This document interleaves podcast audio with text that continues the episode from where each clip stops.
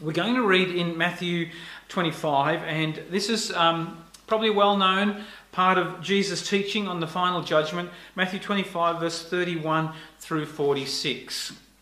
This morning we're going to be uh, we're talking about hell. We're going to look at, uh, at hell, and, and in this story there's a little bit of a, an understanding of how, how Jesus describes it. So read along with me from verse 31.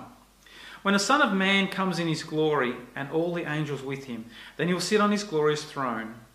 Before him will be gathered all the nations, and he'll separate people one from another, as a shepherd separates the sheep from the goats. And he'll place the sheep on his right, but the goats on his left. Then the king will say to those on his right, Come, you who are blessed by my Father, inherit the kingdom prepared for you from the foundation of the world. For I was hungry, and you gave me food. I was thirsty and you gave me drink. I was a stranger and you welcomed me. I was naked and you clothed me. I was sick and you visited me. I was in prison and you came to me. Then the righteous will answer him, saying, Lord, when did we see you hungry and feed you, or thirsty and give you a drink? And when did we see you a stranger and welcome you, or naked and clothe you? And when did we see you sick or in prison and visit you? And the king will answer them Truly I say to you, as you did it to one of the least of these my brothers, you did it to me. Then he will say to those on the left, Depart from me, you cursed, into the eternal fire prepared for the devil and his angels.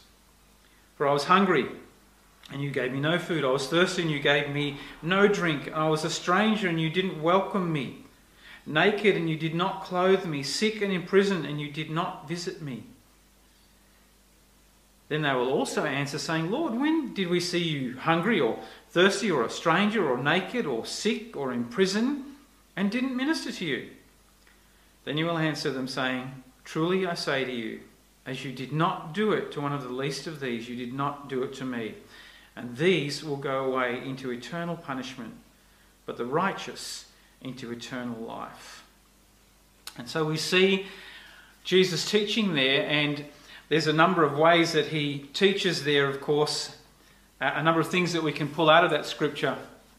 But for today, we want to we want to understand a little bit about even how Jesus describes hell and that place that those that that aren't um, don't belong to him. And he says earlier, he says to um, the king will say to those on his right, "Come, you who are blessed by my Father." inherit the kingdom prepared for you. Those that God has blessed and those that, that are living for Him will go, and those that aren't and don't choose to live with Him won't go.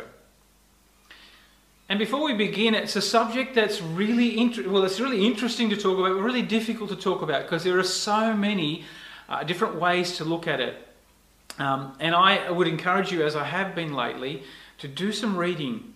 Um, if you get a chance and if you're curious, because there are some great things that you can understand and learn. But to begin, we just to as a as a catch up, we're in a, a series we're calling Uniquely Reformed. We're looking at a few things and, a, and understanding a little bit about uh, the doctrines that that we that we uh, that we have within our Reformed um, denomination, uh, perhaps the understandings that we have. And also, even we're going to be looking at a few practices, the way that we might practice things in our denomination that potentially aren't distinct in our denomination.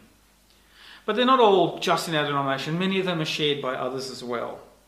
And the five points of Calvinism are probably the best known points of distinction, aren't they? Um, they're understood by that acrostic, you know, and we, we I, I, reminded us a, a, week or two back on that that tulip, that, that good old Dutch flower, I'm, I'm sure the Dutch people spent a long time trying to figure out how they could get their flower into the five points of Calvinism. And they kind of did. And we know that as tulip, in its um, total depravity, unconditional election, limited atonement, irresistible grace, and perseverance of the saints. Now, we've already looked at total depravity. We looked at the fact that, that we are not able to, um, to save ourselves, that, that, that we're corrupted by nature. We're born into a corrupt world. We're corrupted by nature. And we're utterly dependent on God to reach in and to save us. That we can do good things, but even our good things don't come from a, a good place. And we looked at total depravity, and we looked at, um, and then we, we kind of messed around with the acrostic a little bit, and we looked at irresistible grace. That whilst we, whilst God reaches out with His grace, we, we resist it, and we can resist it, and we push against it, but God ultimately reaches, uh, pushes against that and reaches us with His irresistible or effectual grace, that it will have the effect that is intended to have on us. And before we go on to look at the U and the L and the P, um, also things that we'd be good to read up about, I wanted to look at another doctrine and understanding and um, that I think we need to grasp. I wanted to look at the, the doctrine or the understanding of hell. And I think it will help us understand or help us a little bit as a building block to understand a little bit more of the rest of tulip. The doctrine of hell. What about hell? Let's talk about hell. Why do we need to talk about it?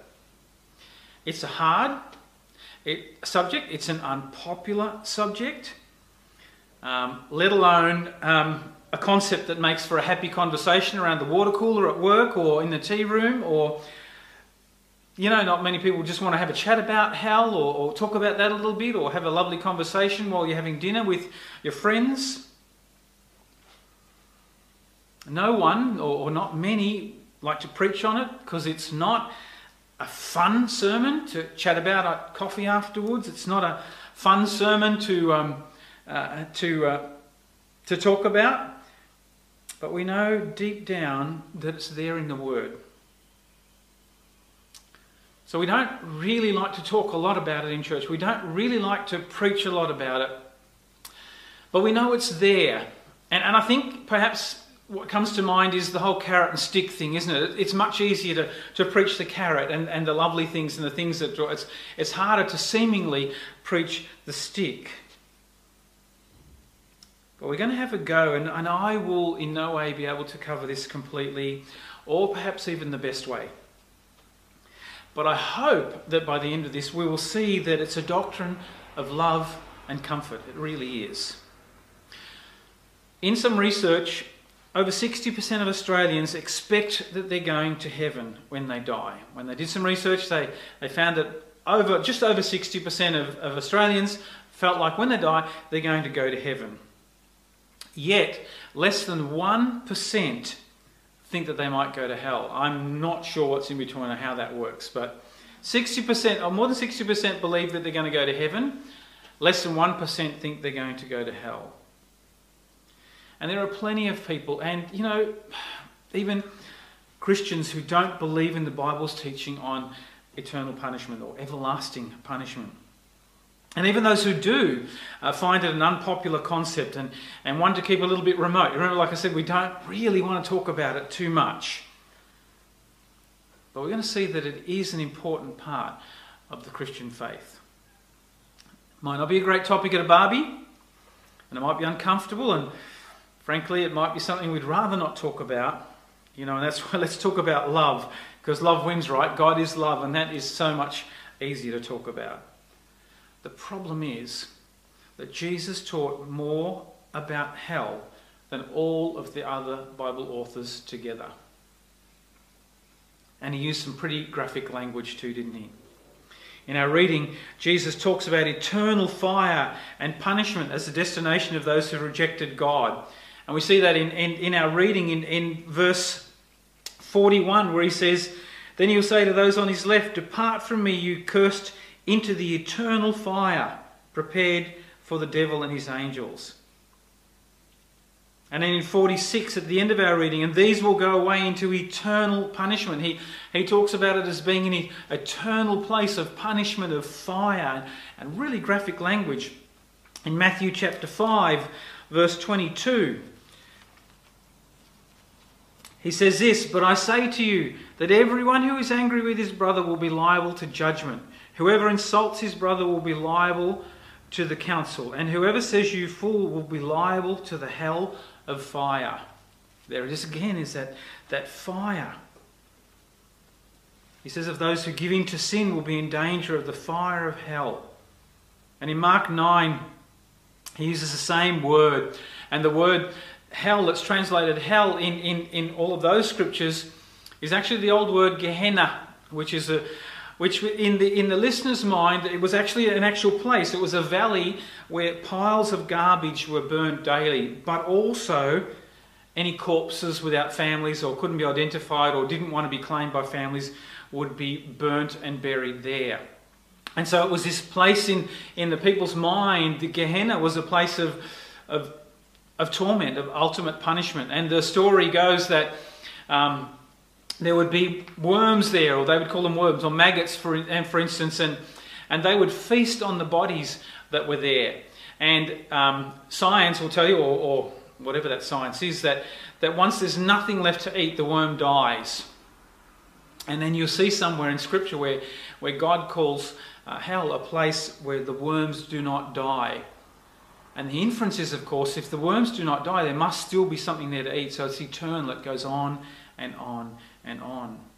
Jesus constantly depicted hell as a painful fire and an outer darkness. Even just before our the verse before our reading, uh, in verse 30 of chapter 25, it says, And cast the worthless servant into the outer darkness, in that place where there will be weeping and gnashing of teeth. So this is sounding really bad, but this is the language that Jesus is using. This is what he's talking about when he talks about hell. He's something that's very real, a place of an unimaginable, terrible misery and unhappiness.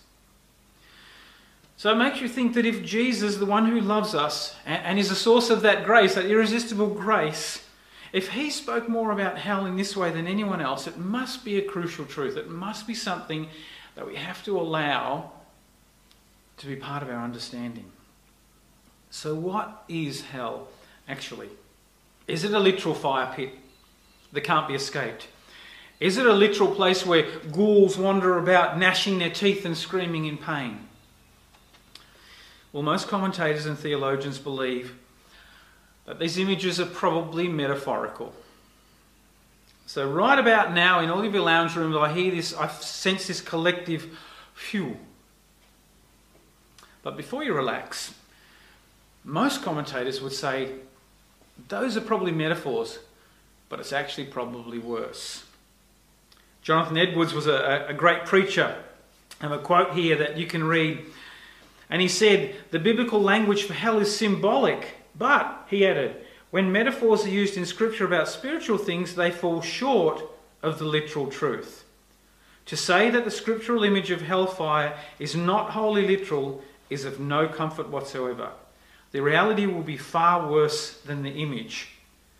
What, then, are the fire and darkness symbols for? They are vivid ways to describe what happens when we lose the presence of God. Darkness refers to the isolation, and fire to the disintegration of being separated from God, away from the favour and face of God. We literally, horrifically, and endlessly fall apart. So far, this is a really encouraging message, right? You see, the ultimate separation we can experience from God is if or when He says, Depart from me. And we know that scripture is, Depart from me, I never knew you. The ultimate separation that we can experience from God is when He says, Depart from me. And why is that um, the ultimate separation? Because that's not what we were created to walk with, uh, to be with God, to enjoy His presence, the Garden of Eden, to know His power and, and, and the source of His power in us that supports us and that sustains us in life. That's what we were created for. We were created to, to be with God, not just because it's cool to be with Him, but because that's our source. That's, that's the, the, His power that supports us. It's the, we were created to enjoy Him and to be with Him. But sin, our sin, destroyed and continues to destroy that. And it separates us from God. And left to go on, that separation is hell. It's eternity away from the presence of God. It's eternity away from the presence of His love. It's eternity away from the presence of His power and His grace. Forever apart from the source of life. And when I say life, I don't just mean breath, breathing. Life, all that comes with it fellowship, nearness, power, joy. Left to go on, if our sin is left to go on, that creates a separation that then is hell. And this is important because it shows us the seriousness and the danger of living for ourselves and rejecting God endlessly. As humans, we want to actively go our own way. I mean, I do, and I'm guessing you see that in yourself as well. We want to go our own way. We want to have our own say. We want to be our own authority. We want to set our own standards. And, and, and I can think of myself personally, and I can put myself in all of those, and, and you probably can as well. But have a look at our world, have a look at the, the different life spheres of education, uh, medicine, uh, politics, or, or whatever you can think of this is reflected. We, we want to go our own way. We don't want to live to a standard that, that God might have set for us as a society. We want to have our own say. We want to be our own authority. We want to do what we want. And we want to set the standards because we want independence. We want to go our own way. You know, Isaiah, back in Isaiah um, 53, verse 6, and we know that, that verse, and just the first part of the verse, he says, All we like sheep have gone astray. We've turned everyone to his own way. We just want to live for ourselves. And, and so we, we keep wanting to choose to not have God in our lives. We make something other than God, and it could be me or it could be something else we make something other than God the ultimate in our lives. And if that goes on forever, that leads to hell, separation. So, what is hell then? Hell is my sin and bad habits, perhaps, separating me from God forever. It's God actively giving us up to what we have freely chosen that is to go our own way, to be the master of our own destiny or the, the captain of our own soul, to get away from his control. It's God. Hell is God banishing us to the place that we've desperately tried to get to all of our lives.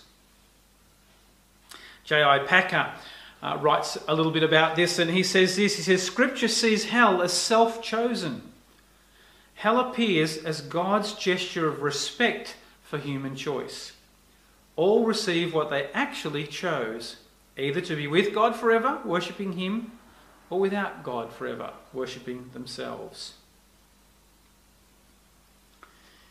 And I said, um, it's our sin and it's our bad habits. And the reason I said our bad habits or our, our norms is because, you know, sometimes we see things as well, I'm not that bad. You know, there's a couple of little sins in my life. They're little things that don't have this humongous effect, and so perhaps they don't need the attention that that. Uh, and perhaps they're not a threat. They're not, they don't threaten me. That maybe they are not a threat to my connection with God, or maybe they don't threaten to separate me. C.S. Lewis said this, and this is an interesting thing. He was talking about hell, and he was talking about what we might see, as small sins or bad habits. He said Christianity asserts that we are going to go on forever.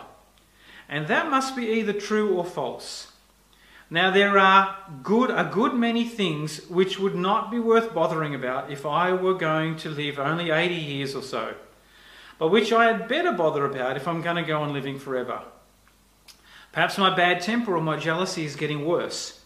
So gradually that the increase in my lifetime wouldn't be very noticeable but it might be absolute hell in a million years. In fact, if Christianity is true, hell is precisely is the precisely correct technical term for it. Hell begins with a grumbling mood, always complaining, always blaming others, but you're so distinct from it, you might even criticize it in yourself and wish you could stop it, but there may come a day when you can no longer do so. Then there would be no you left to criticize or even to enjoy the mood but just the grumble itself, going on and on forever like a machine. He concludes So it's not a question of whether God sends us, quote unquote, to hell. Every one of us, there's something growing up which will be hell unless it's nipped in the bud. Makes you think, doesn't it? I start thinking about all my bad habits and the things that I do. I think, my goodness, if, if I had to deal with me for a million years, I think Mm, I agree with him. So, hell is a freely chosen identity based on something else besides God going on forever. People, including Christians, struggle with or reject the doctrine of hell even because they picture that they have a picture that there's this God who throws people into hell. And he sort of throws them into a pit, doesn't he? And they're, they're clawing up the sides and they're clambering up the sides, saying, Please, no, let me out, let me out, let me out. And God's saying, No, it's, it's too late now. You know, it's hell for you. And that's the kind of image that we can sometimes have. And maybe it's a childlike image, but and as adults we'd never admit it like that, but that's the image that can sometimes fall, isn't it? And so when we struggle, when people struggle, they question why would God send or destine someone to hell? Why wouldn't He just step in? Okay, they're rebellious and they're sinful and, and they keep doing the wrong thing. Why doesn't he just step in? He's all powerful, right? Why doesn't he just step in and stop it? Couldn't God just intervene? Isn't there a more loving way?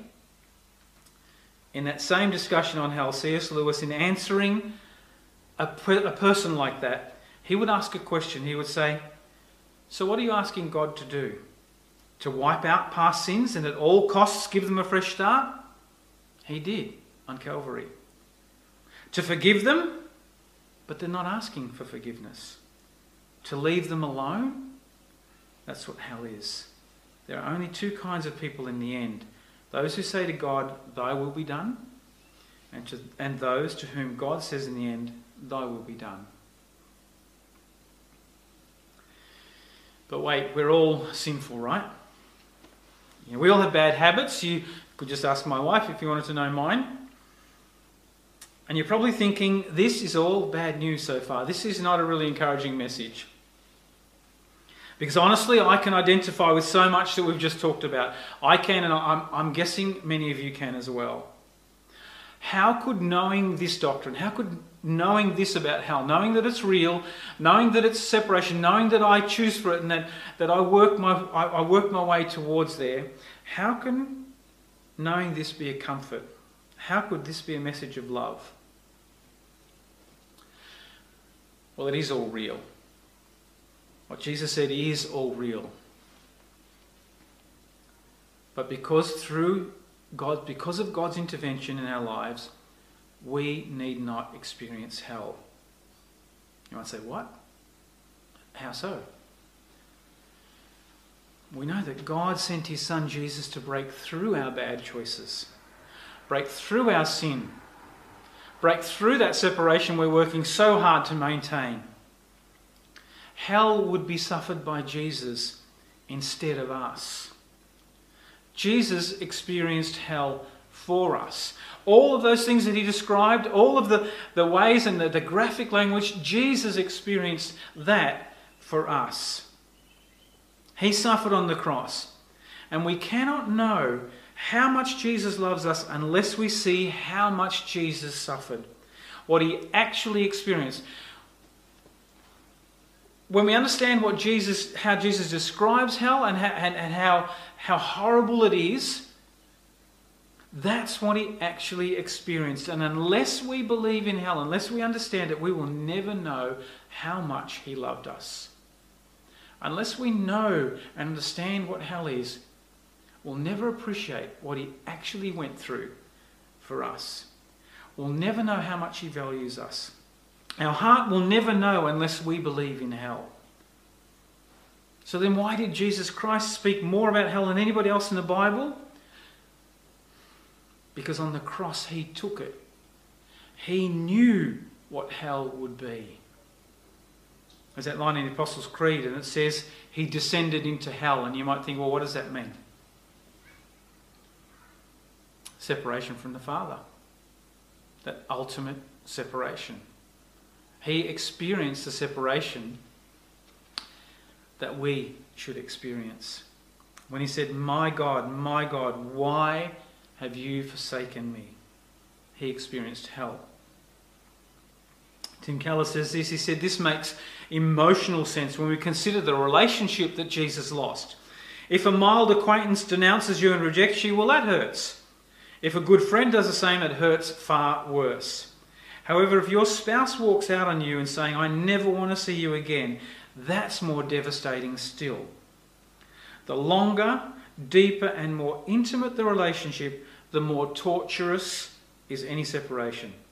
But the son's relationship with the father was beginningless and infinitely greater than the most infinite, uh, intimate and passionate human relationship.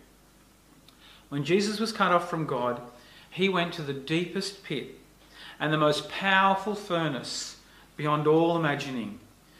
He experienced the full wrath of the Father, and he did it voluntarily for us.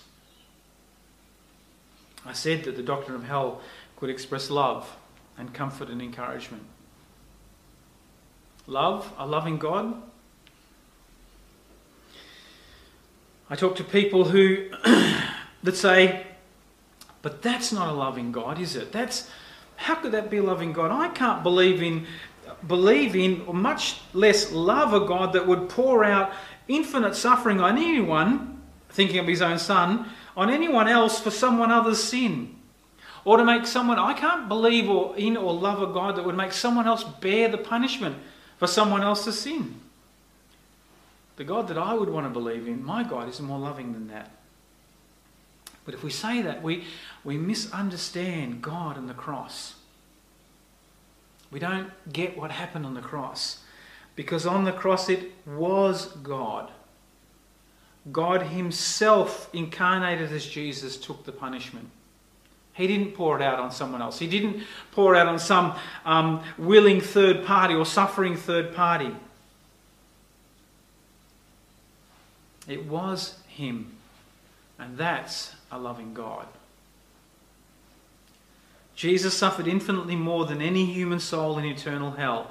And yet he looks at us and he says, It was worth it. What could make us feel more loved and more valued than that? Unless we understand the concept of hell, unless we understand what Jesus went through for us, we will never know the extent of love that he has for us. Our Saviour waded through hell itself rather than lose us. No other Saviour ever depicted in any other religion has loved at that cost or at such a cost. And this kind of love leads us, this, when we understand this kind of love, and hell helps us to understand it, it leads us to a sense of wonder and joy. It leads me to surrender myself uh, and, and all my resistance and the way that I want to resist His grace. You know, I was thinking this week that that old song, Love So Amazing, So Divine, demands my soul, my life, my all. Only when you know that kind of love can you say, Here am I, Lord. Only through the cross could our separation from God be removed. And we will spend all eternity loving and praising God for what He's done. And in comforting and encouraging, is it, is it comforting and encouraging to know about hell? Well, think about it. Our debt for sin is so great that we can never pay it off.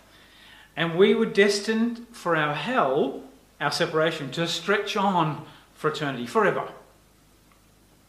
That was the judgment over us, over me, over you. And I, I and, and you couldn't fix it. There's nothing that we could do to fix it. So, what would satisfy the debt? Who, if not me, could rescue me from that separation from God? Only God Himself could do that. So then, if that judgment is there, what would justice look like? Calvary.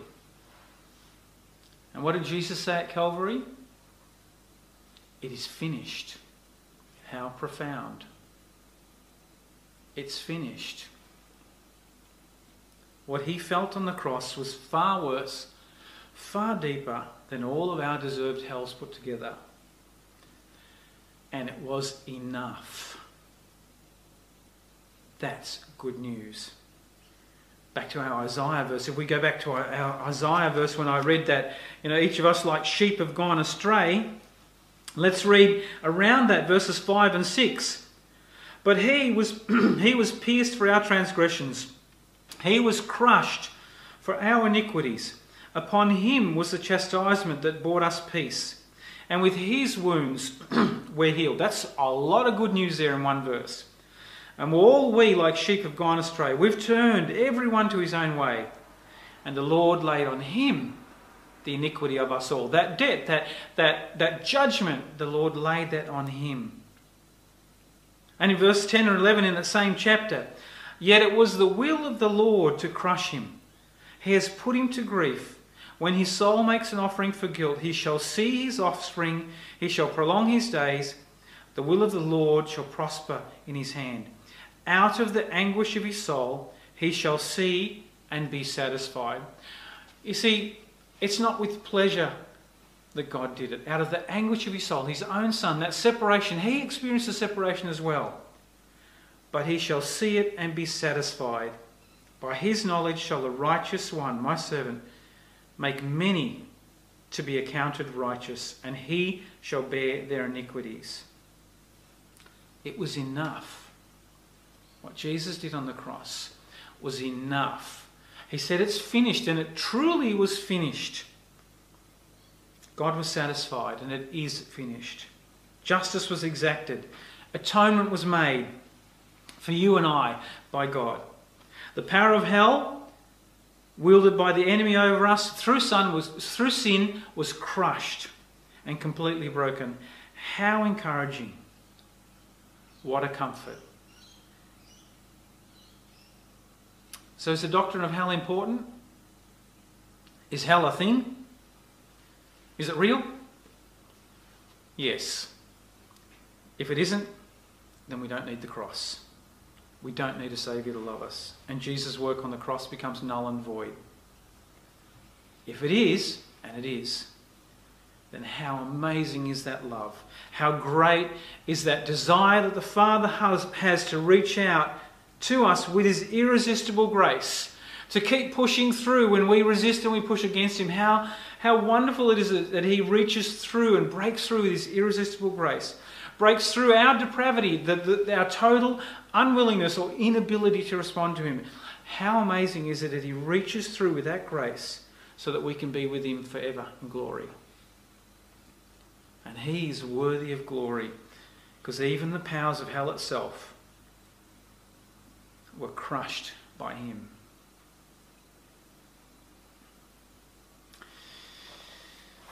You know, we might we might struggle as humans to understand and how and why God works in the way that He does.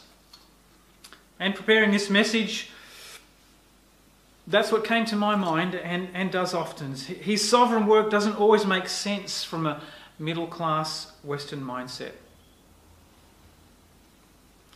And there are so many questions to grapple with around this doctrine and, and some of the other things that we're looking at. You know, around this doctrine, there's so many questions that you might, why isn't it offered to all? Won't we all avoid hell ultimately? Won't God ultimately override us all and just save everyone? You know, universalism is, is such a. I, I wish, I'd love to believe in that. Because it's nice. Won't God just override everything and say, oh, you know what? Heck, I love you all. Again, there's some great reading you can do around this, and it's not unreasonable. It would not be unreasonable. It's not unreasonable to grapple with some of these concepts that we've talked about. And even as we go ahead in some of the others, like unconditional um, election and, and um, limited atonement and things like it's not unreasonable to grapple with some of those things. You know, and just full disclosure, I sit in my office and I grapple heaps. Let me just share something with you and this week, as I prepared and, and as I'm thinking about the topics coming up and I've been preparing, I grappled. I questioned and, and I struggled to, to nail down and to explain and to make sense of all the detail and, and try to figure out how this all works, you know. And it's always bad when as a human you start saying, I'm trying to figure out God. You know you're not on a good path there. You know, but here I am trying to imagine counterpoints, trying to imagine when I'm talking about hell or unconditional election or some of those things, and people are going to have counterpoints. And, and I'm trying to wonder how I would defend things, even defend it for myself. And I couldn't. and it was disturbing. And then I sensed God say this, and as I was praying, and I probably wasn't even praying fervently like I probably should be, and I sensed God saying, You may not get all this. You may not understand everything, and you won't. You might feel the need to control or explain everything. You might feel frustrated and like your understanding is incomplete. He's talking to me now. I'm, you might feel your understanding is incomplete. It is. You might feel the need to understand, explain, and defend what I don't seem to do. Where in your eyes I don't seem just or loving. This is what he said. But while you're doing that, while you're focused on that, you might miss and be robbed of the joy and the wonder of the things that I have done, the things that I do do in your life, how I do love you. Allow your heart to see that and surrender the rest. Give thanks for what you do see, what I do do, what I have already done for you. Have joy for what and who you see in my word, and teach that to yourself and teach that to others. All the rest, that's mine to deal with. Now, I'd like to say that after all that, it was a breeze. Come easy.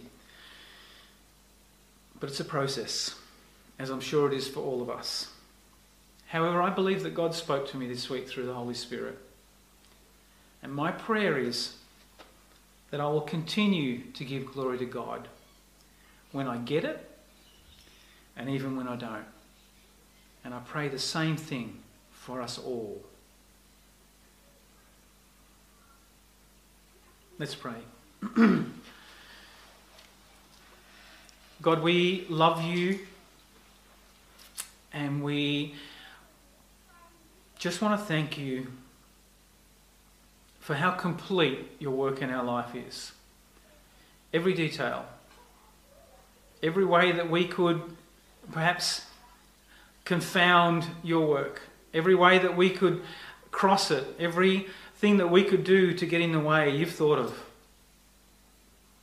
and you've taken care of. Your justice isn't weak. Your justice isn't not there anymore. It's front and center. It surely is. And separation from you is something that's real. But you made a way for that not to have to be the end for us. And we want to thank you for that. We want to thank you for your love, your comfort, and the encouragement that it gives us to know heading, the hell that we're heading for, that separation from you, that was cut across by the work of Jesus on the cross. And we thank you for that. Lord, we thank you for the things that you do do in our lives, the, the wonderful things that we do see. And Lord, I confess that, that sometimes I am I'm spending I spend a whole lot more time worrying about the, the, the, few, the, the few percentage of things that I don't understand and allowing that to steal away the joy of the things that I do understand, the things that you have done, the way I do see you work. Lord, I want to glorify you and give you thanks for those things. I want to be able to glorify you when I get it, when I understand it, when it all makes sense and it seems amazing, and even those times when it doesn't. And even that, I can do because of what you did, Jesus, on the cross. And I thank you for that.